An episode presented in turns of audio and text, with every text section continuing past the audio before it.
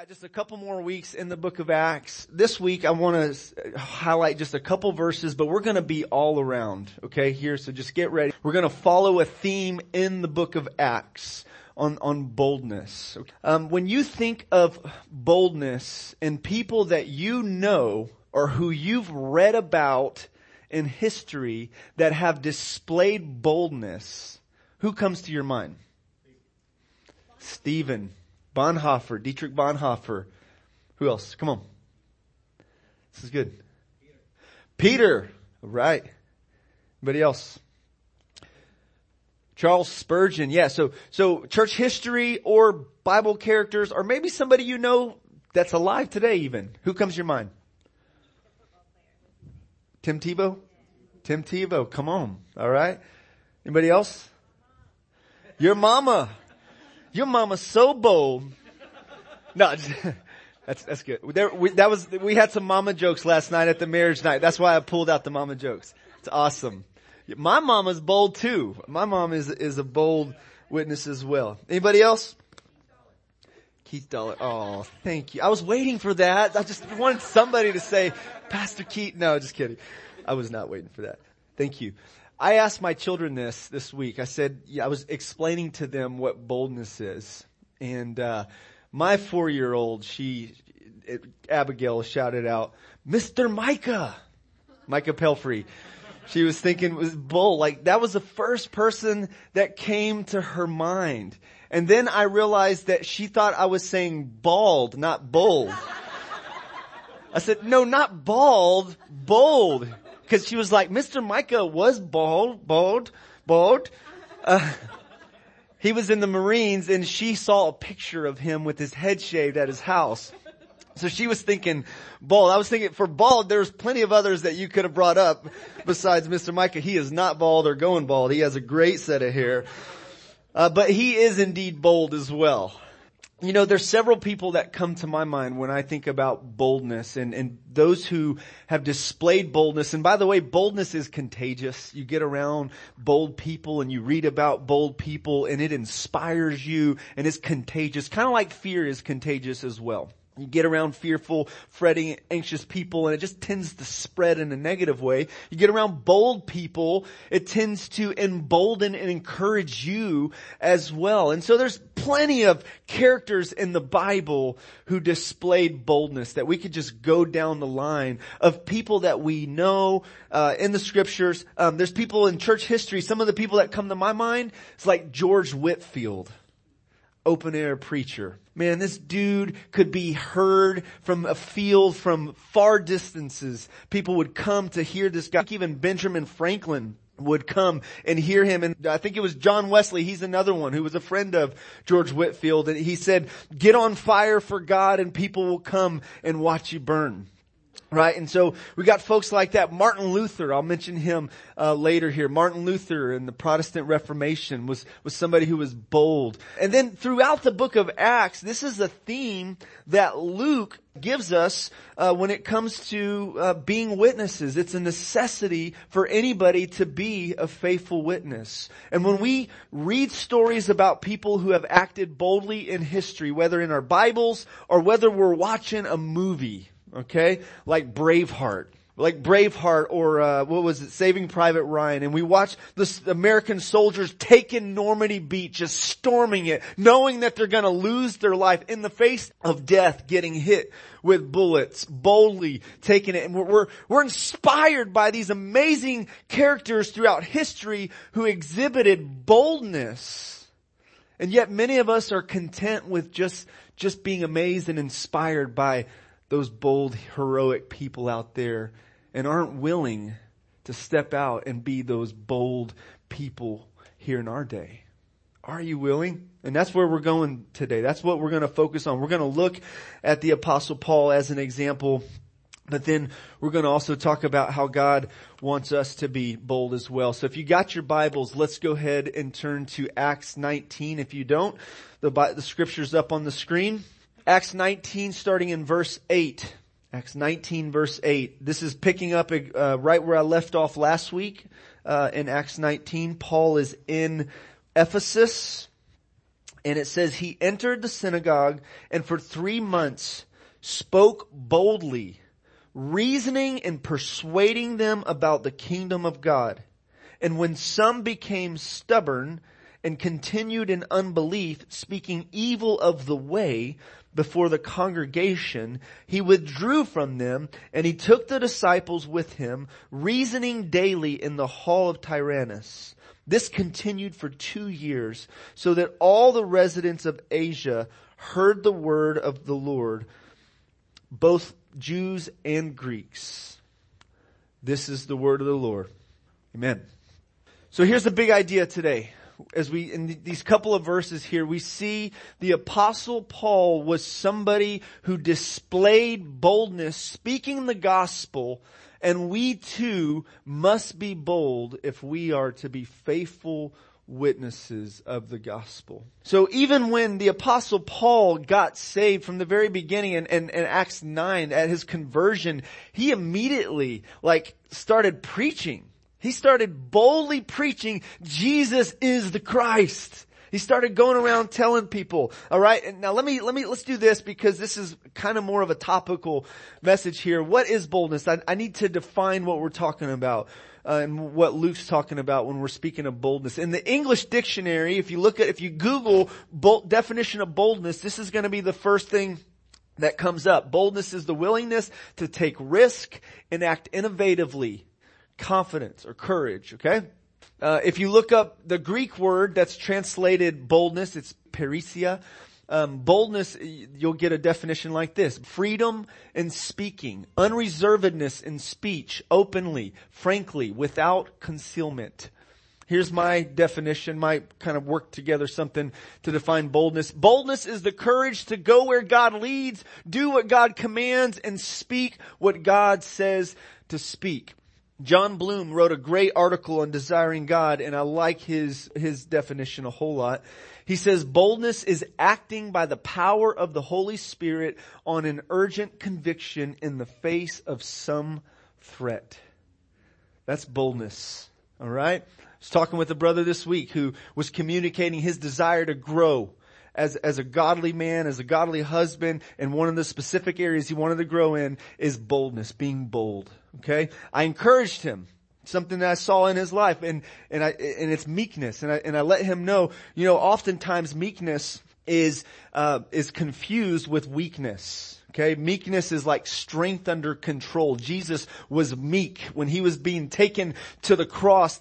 He could have thousands of angels, and his disciples and the angels could have fought, and he could have won the battle. But he yielded his rights to the Heavenly Father, and he embraced his cross, not because he was weak, but because he was meek and humble, and he was being obedient to the Father.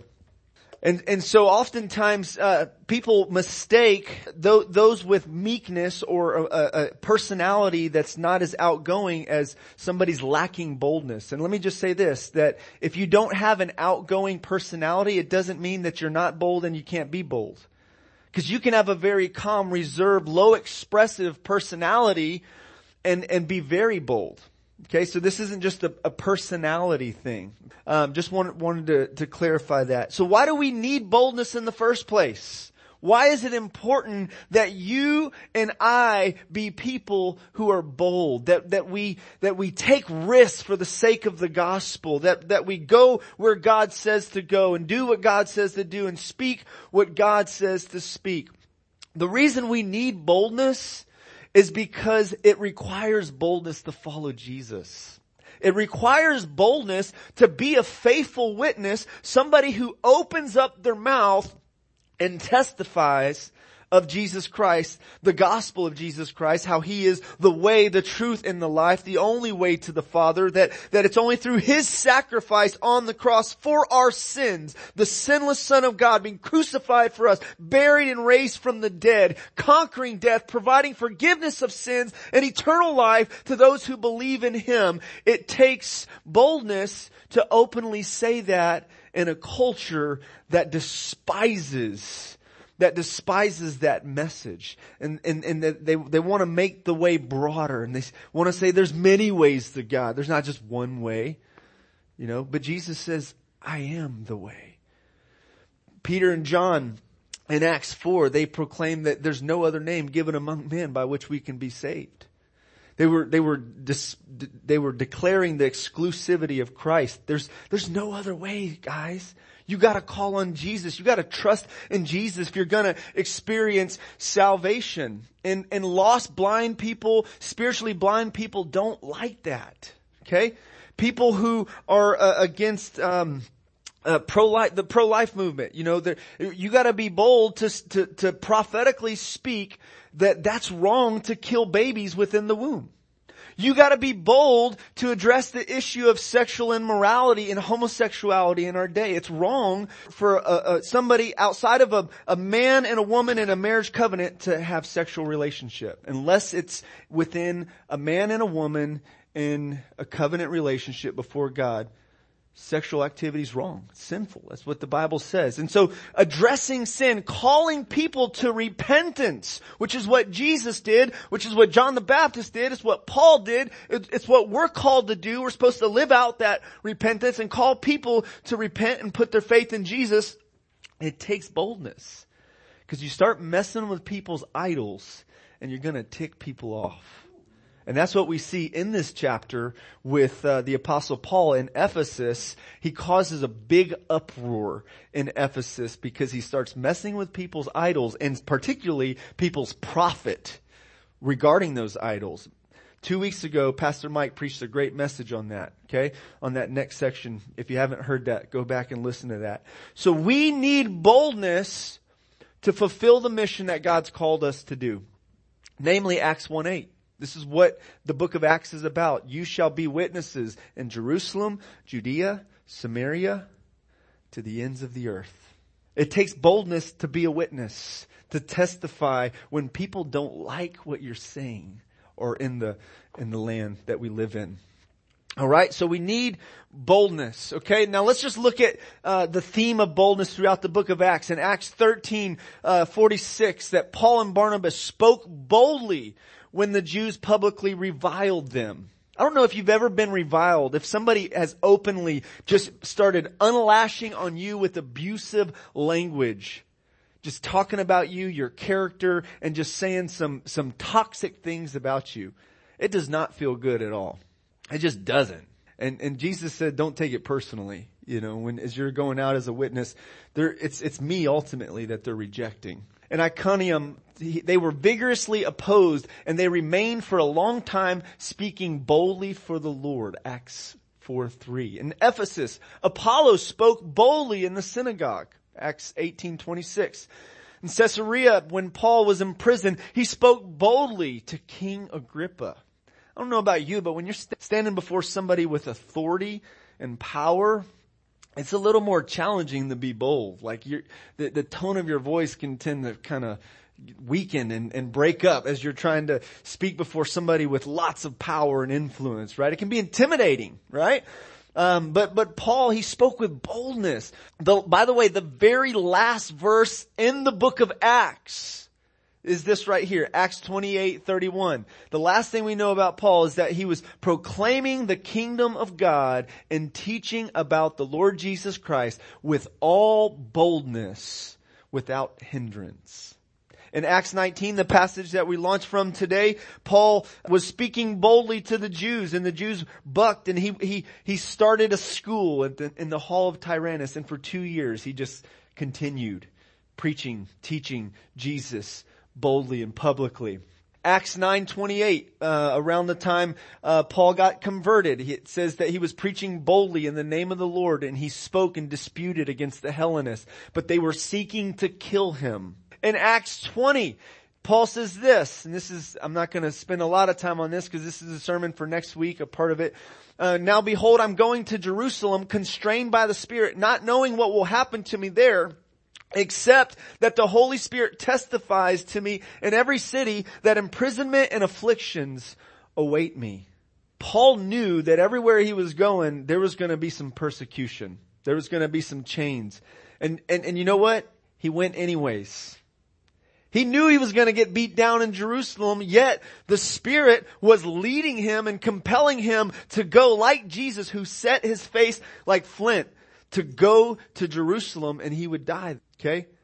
Paul knew it was risky for him to go to Jerusalem because Jerusalem has a reputation for killing prophets. Those who bring the message of the Lord in the name of the Lord, they have a reputation for crucifying the Son of God himself, right? And Jesus wept over that. He wept over Jerusalem. This describes Paul's boldness here in Acts 20, 26, and 27. He says, "Therefore I testify to you this day that I am innocent of the blood of all. For I did not shrink from declaring to you the whole counsel of God." I love this. What I hear here is Paul's like, I didn't hold back. I didn't just give you the fluff and the candy and the sweetness of the gospel and the Bible, the sweet verses like your loving kindness is better than life. My lips will praise you. That's great. I'm not want to downplay that at all. I love those verses. But Paul's also like, unless you repent, you'll perish, right? Acts 17:30, God commands all men everywhere to repent because he's appointed a day in which he's going to judge the world in righteousness. You know, it takes some boldness to quote that verse and share that verse with somebody. You know, there's coming a judgment. We're going to stand before Almighty God. And what you're doing right there, young lady, young man, that's sinful. I mean, I fear for you. You got to repent. Take some boldness to say that. Okay. But if you know that somebody's asleep in a house fire, your neighbor or friend or some stranger, wouldn't you want to get them out of there? And wouldn't you want to take some bold steps to get them out of there? Kick the door in, bang, throw a rock through the window, not because you're a thug trying to create some trouble, but because you're trying to save a life. You'll boldly take some action to try to help somebody out, right? And so Paul knew, he knew people were headed for eternal destruction, eternal suffering, separated from the love and the life of Jesus Christ. And so he warned people, he didn't shrink back. As a musician, prophetic voice in the 70s, a guy named Keith Green, he said, I would rather have people hate me and me tell them the truth than have people like me and love me and yet know that they're going to hell. Which would you rather have? Would you rather have all the likes and all the hell? That's such a nice guy. That's a nice lady. She's so sweet. He's so kind. And yet you never warn them that they gotta repent, and then they die without knowing Jesus, or even without you giving the opportunity to warn them and turn to Jesus Christ. Paul is alluding to Ezekiel 33 in this passage where Ezekiel says, you know, if the watchman of the city sees a nation coming in, an army coming in, and he falls asleep, or he doesn't warn the people, battle, the missiles are flying, get in your bunkers. They don't warn them that there's a war about to happen and they get killed. Then God says, I'm going to hold that watchman accountable for not saying anything. And that's what Paul's alluding to. He's like, I'm innocent. I've done my part. I've boldly proclaimed the message. I have a picture of a watchman in my office as a reminder for me as a pastor of a watchman who's fallen asleep while the army's coming. God forbid that should be me or you who doesn't warn lovingly and boldly our neighbors, our friends, our family members. Paul in 1 Thessalonians, he says, 1 Thessalonians 2, he says, we had boldness in our God to declare to you the gospel in the midst of much conflict. 1 Thessalonians 2:4, but just as we've been approved by God to be entrusted with the gospel, so we speak not to please man, but to please God who tests our heart. 2 Corinthians 3:12, since we have such hope, we are very bold. These are great verses here. How do we become bold? So we've talked about what it is. We've looked at boldness in the life of the Apostle Paul, Apollos. What is it that makes a person truly bold? And I got three things that I want to highlight. And the first one is communion with God. Communion with God, spending time with God, knowing God, having a deep, intimate relationship with God and knowing Him intimately and accurately, like we talked about last week, right? Peter and John had not been formally trained under Judaism, and the religious leaders of that day saw these guys as unformally trained, speaking boldly the word of God. It says, now when they saw the boldness of Peter and John and perceived they were uneducated. What seminary did these guys go to? I don't think they went to DTS. I don't think they went to Wheaton or Trinity or Denver College or whatever. You know, they were uneducated, common men. They were astonished, and they recognized that they had been with Jesus. They had some training. 3 years of some awesome training with the best rabbi ever, Jesus Christ, the ultimate rabbi. And they had this boldness that resulted because they had been hanging out with Jesus, who was bold, who was Lord. I mean, he told the winds and the waves, stop, you know, and the storm stops, right? He tells the dead person, get up. He gets up, right? The sick person, be healed, be healed. You know, Jesus boldly acted, and he displayed the power of God, and these guys were part of it, and they even got to do miracles. They already did some, they raised the lame guy, right? In chapter 3 before this. And so they had been with Jesus, and the result was boldness, because they were spending time with Jesus. Now in Acts, a little bit further, the Jewish leaders command them, don't talk about Jesus. We don't want you to spread that stuff around Jerusalem. We don't want everybody to start following this heretic, right? And so they threaten them, and the church prays this powerful prayer. By the way, boldness is something that we have to continue to pray for and pursue, because these were the same bold guys amongst them, right? They were speaking boldly, but man, now they're going to beat us, right? They're going to put us in jail. They might kill us like they did Jesus. And so they pray. They say, Lord, look on their threats and grant to your servants to continue to speak your word with all boldness. And when they had prayed, the place in which they were gathered together was shaken, and they were filled with the Holy Spirit and continued to speak the word of God with all boldness. Boldness is the result of being filled with the Holy Spirit. Experiencing the Spirit of God filling your life and influencing your life and just overflowing out of you. Being filled with the Holy Spirit brings about boldness. Prayer brings about boldness. You know, one of the few things that the Apostle Paul says, hey guys, can y'all pray for me about this thing? One of the few things that Paul says, pray for me about, is that he would have boldness to speak the gospel as he ought to. And then along with communion with God, it comes being filled with the Spirit, prayer, that's our relationship with God, communing with God. And we experience this approval that comes from God the Father. We know He's smiling towards us. We know He's for us. We know He's with us. If God is for us, who can be against us? I got God's smile and favor, and He's got my back. He's in my corner. He's going for me. He's cheering for me. I remember when I was a boxer in 1998, I won the Fort Worth Golden Gloves, and my dad, biological father, was not there, but I had an uncle that was there, Uncle Don, and he was there, and man, it felt good to have somebody in my corner. And he was standing in for my father. And I won that Fort Worth Golden Gloves, and he was right there at the ropes and gave me a big hug. It was just an emotional moment there to have some masculine, fatherly affirmation and approval at that moment. And we have that from God the Father. And it brings healing to our broken hearts, our insecurities, our shyness, our navel gazing. It frees us up when we know the approval of God and the love of the Father that He has for us. We know that He's with us. We know that He's for us. It gives us boldness, like Paul says, just as we have been approved by God and approved by God to be entrusted with the gospel, so we speak, not to please man, but to please God who tests the hearts. You see, it takes boldness to speak in a way that you're just trying to please God, not people. Not itching people's ears, giving them ear candy, okay? It takes boldness to say those hard things. John the Baptist, when he called Herod out on his immoral relationship with his brother's wife, it took boldness for him to do that. And he got his head chopped off for it. He got imprisoned and then his head chopped off for doing so.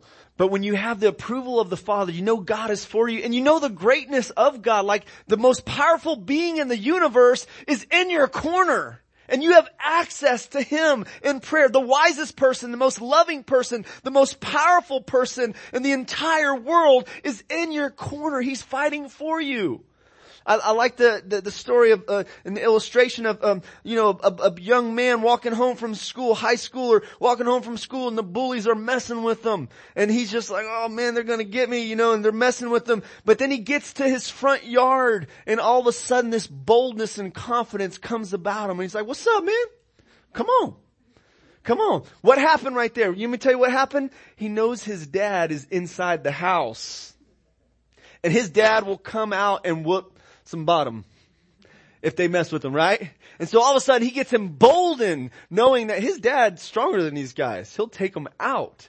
When we know that God the Father's in our corner, He's for us, who can be against us? What shall we be afraid of? God's our helper. I can boldly say, the Lord is my helper, Scripture says. Another thing, how do we become bold? Conviction. Allow the Spirit and the Scripture to develop deep biblical conviction within your heart. Peter and John, again, they were told not to preach about Jesus, okay? They experienced some beating for this, and they go away rejoicing afterwards. But it said, they were like, we strictly charge you not to teach in this name, yet you have filled Jerusalem with your teaching, and you intend to bring this man's blood upon us. But Peter and the apostles answered, we must obey God rather than man. You see, they were acting with full conviction that God wanted them to preach about Jesus. They were convinced in their hearts and their minds, we gotta do this. If we don't do this, we're disobeying God. I don't care what you say. I gotta do this. If it takes me losing my life, I gotta do this. Daniel, the book of Daniel, that's a great book to read when it comes to people that are living boldly. There's an old hymn called Dare to Be a Daniel. What's it? It goes, dare to be a Daniel, dare to stand alone, dare to have a purpose firm, dare to make it known. Daniel was resolved that he would not defile himself with the king's food or with the wine that he drank. His friends, they were willing to go into the fire and not bow to the idols of the land. Daniel wasn't going to stop praying. He was praying, gets thrown into the lion's den because he wouldn't worship the false gods, okay? And there was this boldness that these guys displayed. J.I. Packer, in his book, Knowing God, highlights some aspects of those who know God. And one of them, well, I'll just mention the four of them, but he's coming from the book of Daniel, and specifically the verse in Daniel 11:32 where it says, those who know their God will be strong and carry out great exploits. Those who know their God will be strong and carry out great exploits. And J.I. Packer says there's four marks that somebody who knows God has. And one of them is they have great energy for God. They think great thoughts of God. They show great boldness for God. And they have great contentment in God. Those are four marks of those who really know Him. But one of them is that boldness that comes from knowing Him, from having communion with Him, having spent time with Him. You're encouraged, you're full of courage, you're full of boldness, and you're not going to back down. I think of Martin Luther, okay? Martin Luther, who was a key leading voice in the Protestant Reformation, and the Catholic Church was so corrupted, and he began to speak the Word of God and write about these errors and try to teach the people the Word of God so the people can experience freedom from knowing the truth and not be held in oppression through heresy, okay? And so he was being pressured to recant his teachings about the Bible. And this is what Luther said as he was facing that pressure. He said this. He said, my conscience was captive to the Word of God. My conscience is captive to the Word of God. I cannot and will not recant anything, for to go against conscience is neither right nor safe. Here I stand. Boldness. Where are the bold men and women like that in history? So conviction, three things. How do we become bold? Communion with God, conviction, and a clear conscience. the Apostle Paul in testifying before rulers and leaders in Acts 23, 1 through 3, and Acts 24, 16. Paul says this. He says, "Brothers, I have lived my life before God in all good conscience up to this day." Acts 24, 16. "So I always take pains to have a clear conscience toward both God and man." Proverbs 28:1, it says that the wicked flee when no one pursues them, but the righteous are as bold as a lion. You see, when you know you have a right relationship with God, your conscience is clear before God, before people. You know you're doing what's right. It gives you boldness to speak up. But when you start compromising immorally, with injustice, immorality, then you lose that confidence. A guilty conscience will diminish your boldness. Guilt, shame, fear, and all of a sudden you're a weak, ineffective witness. The enemy wants to take us out through sin and shame us and put guilt on us and fear on us and just hold us down. But the gospel of Jesus Christ addresses this deepest problem that we face with our sin and the guilt, the shame, the fear that result from it.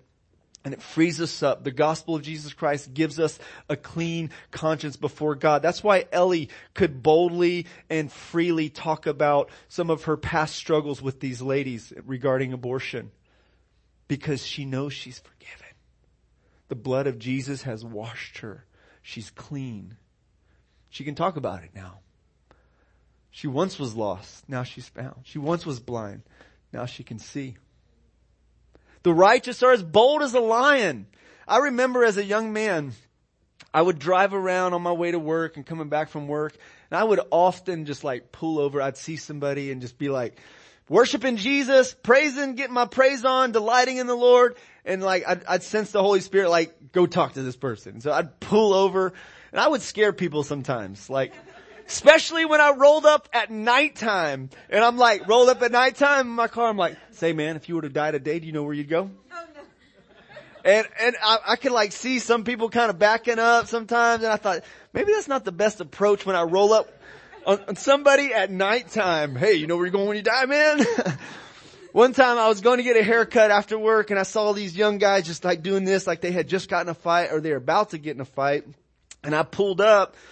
And I saw him and I zipped around kind of fast and I pulled up, and when I wanted to talk to him about Jesus. And when I got out of my car, they started like fleeing, like I was after him or something, like, we're coming to get you, right? The wicked flee when no one pursues them. I don't know these guys. I mean, maybe they love the Lord and there's, you know. But the righteous are as bold as a lion. When you're walking upright in relationship with God and you know that you're clean before Him, your conscience is clear before Him, He's for you, He's with you, He will protect you. If somebody kills you, you're going to be with Him. To live is Christ, to die is gain. You know, it's like win-win situation for us. It creates this boldness within us to just freely share. Forget about ourselves. Quit navel-gazing and just tell somebody about Jesus. They need to be saved. My wife, she has a different type of personality than me. She's lower expressive in her personality. And yet I have seen her walk in the boldness that comes from the Spirit of God. I mean, I've seen her, one particular time comes to my mind when, we had this neighbor. We lived there for about 4 or 5 years, and this neighbor who was a professing Christian had this lady coming over that was staying over there, and it was seemed obvious to us that there was something not right going on in that relationship, and we knew him well enough. But my wife just was like, she couldn't shake it. She just felt like she needed to go talk to him and confront him. So you're sleeping with this lady, you know, and you're a Christian and you're doing this, like, and so like she talked to me about it. And, you know, I'm like, you know, I don't really want to do it. I'll let you do it, honey. Sure. Right. And so my wife went over there across. He was outside. He's like, he's out there. I feel like this is the time. I need to go talk to him. And so I'm like, okay, I'm praying for you, honey. So she goes out there. My sweet wife goes out there, emboldened by the Spirit of God, to confront a brother, a professing brother, in his sin. And I'm just looking through, peeking through the window, praying, Lord, give her the right words. May he receive it. You know, may this go good, right? And it did. It did. And you know what? She was able to do her part. She was obedient to the Spirit in that moment. If she hadn't done that, she probably would have felt bad. Like, gosh, I wish I would have taken that opportunity to address this issue, especially somebody who's professing Christian, right? A guilty conscience diminishes boldness, but when you're right before God, you know He's with you, He's for you, and it gives you boldness. The gospel creates boldness within us. It produces a boldness within us. Ephesians 3:12 says this, in whom we, Jesus, speaking of Jesus, Jesus Christ, in whom we have boldness and access with confidence through our faith in Him. In Him we have boldness and access and confidence, with confidence through faith in Him. The scripture read for communion today. Let us therefore come boldly before the throne of grace that we may obtain mercy and grace to help us in our need. We have been provided a boldness to walk in through the gospel of Jesus Christ. Our Lord Jesus displayed the perfect boldness in going to the cross, facing the threat, facing death, going to the grave, knowing what was going to happen, speaking the truth to people who reviled Him and were going to kill Him, knowing that it would lead to His crucifixion. As I said earlier, boldness is contagious. The Apostle Paul in Philippians 1:14 says, and most of my brothers, having become more confident in the Lord by my imprisonment, are much more bold to speak the word of God without fear. So Paul gets imprisoned for preaching the gospel, and other believers are emboldened, like, man, if Paul can get thrown in jail for preaching the gospel, I can do that. It's not so bad. You know, he's writing all these letters and stuff. And so it's contagious. It's kind of like a, maybe think about some kind of fun ride that you've done, like some kind of, cliff jumping or, skydiving or whatever. And you see your friend do it and they're still alive. They made it through it. And you're like, man, I could do this. It emboldens you to see others take steps of courage as well. Brienne's like, not me. Nuh-uh. I don't know if that's going to work for me. And so let me close an application since I'm past 12 o'clock here. Let's pray for boldness to share the gospel. This is where it starts. In our communion with God, ask God to fill you with boldness. Like the Apostle Paul requested, he said, and also for me, that words may be given to me in opening my mouth to boldly proclaim the mystery of the gospel, for which I am an ambassador in chains, that I may declare it boldly as I ought to speak. He just wanted to be a faithful witness. I mean, who cares what happens to me? He says, my life, I don't count dear to myself. I'm going to be faithful. I'm going to be faithful. And then next, allow the Spirit and the Scripture to form deep biblical conviction within your heart. You know, conviction comes from being convinced of certain truths. And when you are intimately and accurately acquainted with God's truth, the Word of God, like Apollos, you're mighty in Scripture, or Paul, who was well studied in the Scripture, he knew his stuff. He hid the Word of God in his heart. He kept it within him. And out of the abundance of the heart, the mouth speaks, Jesus says.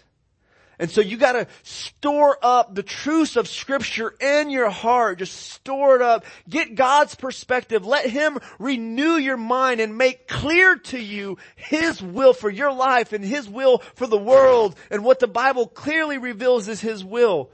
And that'll embolden you to point others and speak to others about what God wants. And then lastly, be diligent to keep a clear conscience before God.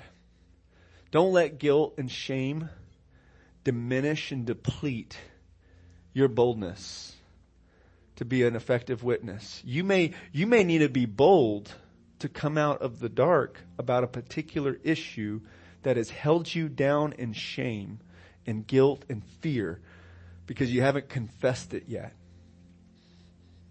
Okay? The gospel of Jesus Christ has provided an opportunity for that. Jesus died for that sin to be cleansed, forgiven, and you to be free of the effects of that. from sin dominating your life. And so in closing, let's ask God in prayer that God would fill us with boldness. Let's ask Him to search our hearts. And if there's anything you need to confess to Him, do it.